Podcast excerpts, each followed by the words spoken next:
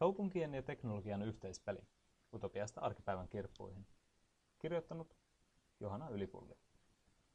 Kaupungistuminen ja teknologian lisääntyminen etenevät nykymaailmassa hurjaa vauhtia.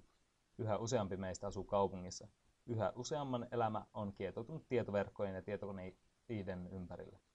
Älypuhelimet piipaavat taskussa ja julkiset näytöt hohtavat valoaan.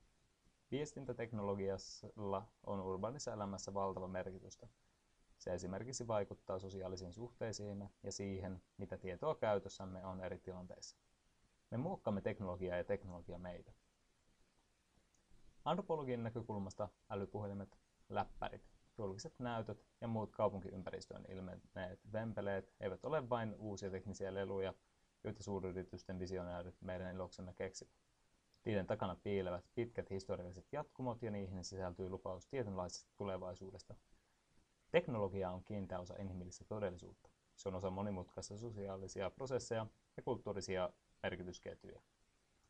Näin haastavaa ja laajaa aihetta voi lähestyä kahden eri näkökulman kautta. Yhtäältä ilmiötä on katsottava etäältä. Mitkä suuret visiot ohjaavat teknologian kehittymistä? Minkälaiset vaikuttimet ja tekijät muokkaavat tekniikan suunnittelua? Toisaalta pitää katsoa hyvin lähellä. Miten tavalliset ihmiset kokevat teknologiaa? Miten ja miksi teknologiaa käytetään tietyissä tilanteissa? Miksi joku ei käytä sitä lainkaan? Mitkä tekijät muovat käyttöä?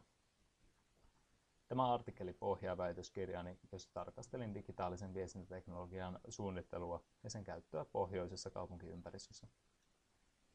Suuret utopiat teknologian takana. Useat laajamittaiset ajatusmallit edistävät tieto- ja viestintätekniikan sulautumista kaupunkiympäristöön. Niiden olemassaolo on tärkeää tiedostaa, etteivät ne muutu itsestäänselvyyksiksi vailla vaihtoehtoja. Kaupunkielämän kannalta keskeinen on visio joka paikan tietotekniikasta.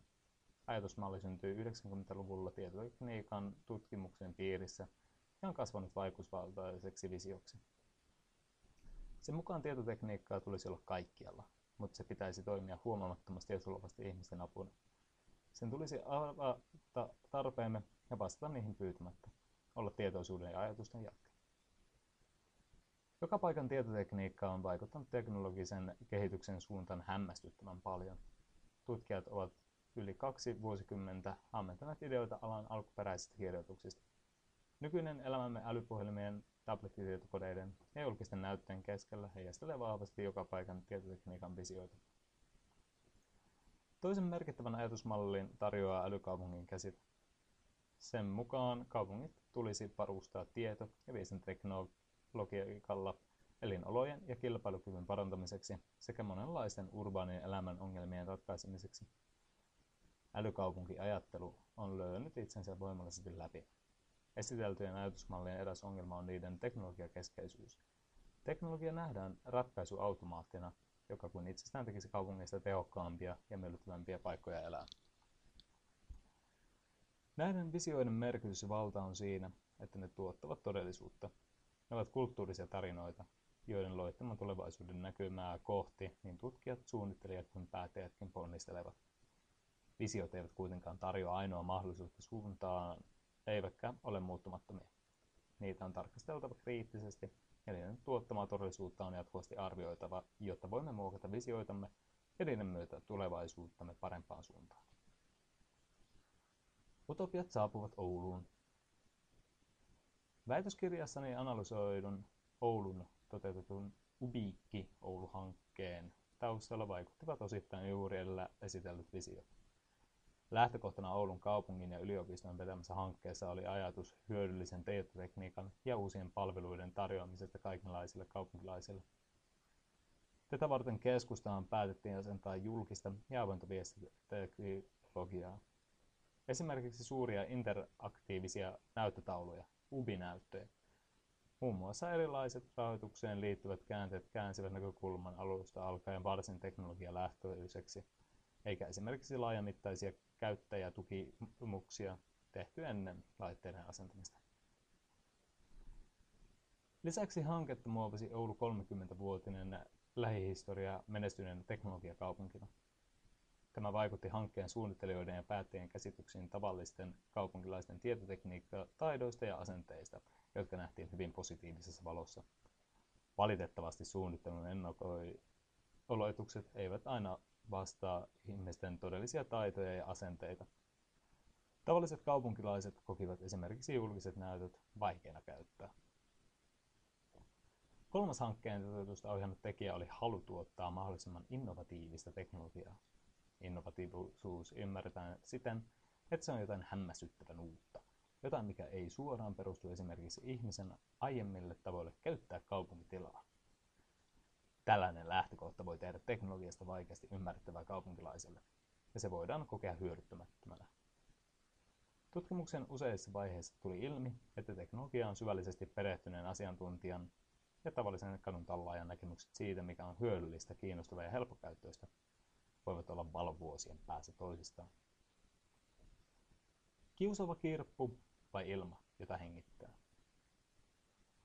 Väitöskirjassa tutkin lisäksi Oulussa asuvien nuorten aikuisten digitaalisen viestintäteknologian käyttöä arkipäivässä sekä teknologiaa liittyvien asenteita ja arvoja ja tarpeita.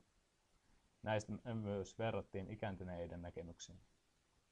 Tutkimukseen osallistuneiden kaupunkilaisen tietotekniikan käyttötavoissa sekä teknologia-asenteissa ja arvoissa havaittiin yllättävän laaja kirjo myös eri ikäryhmien sisällä.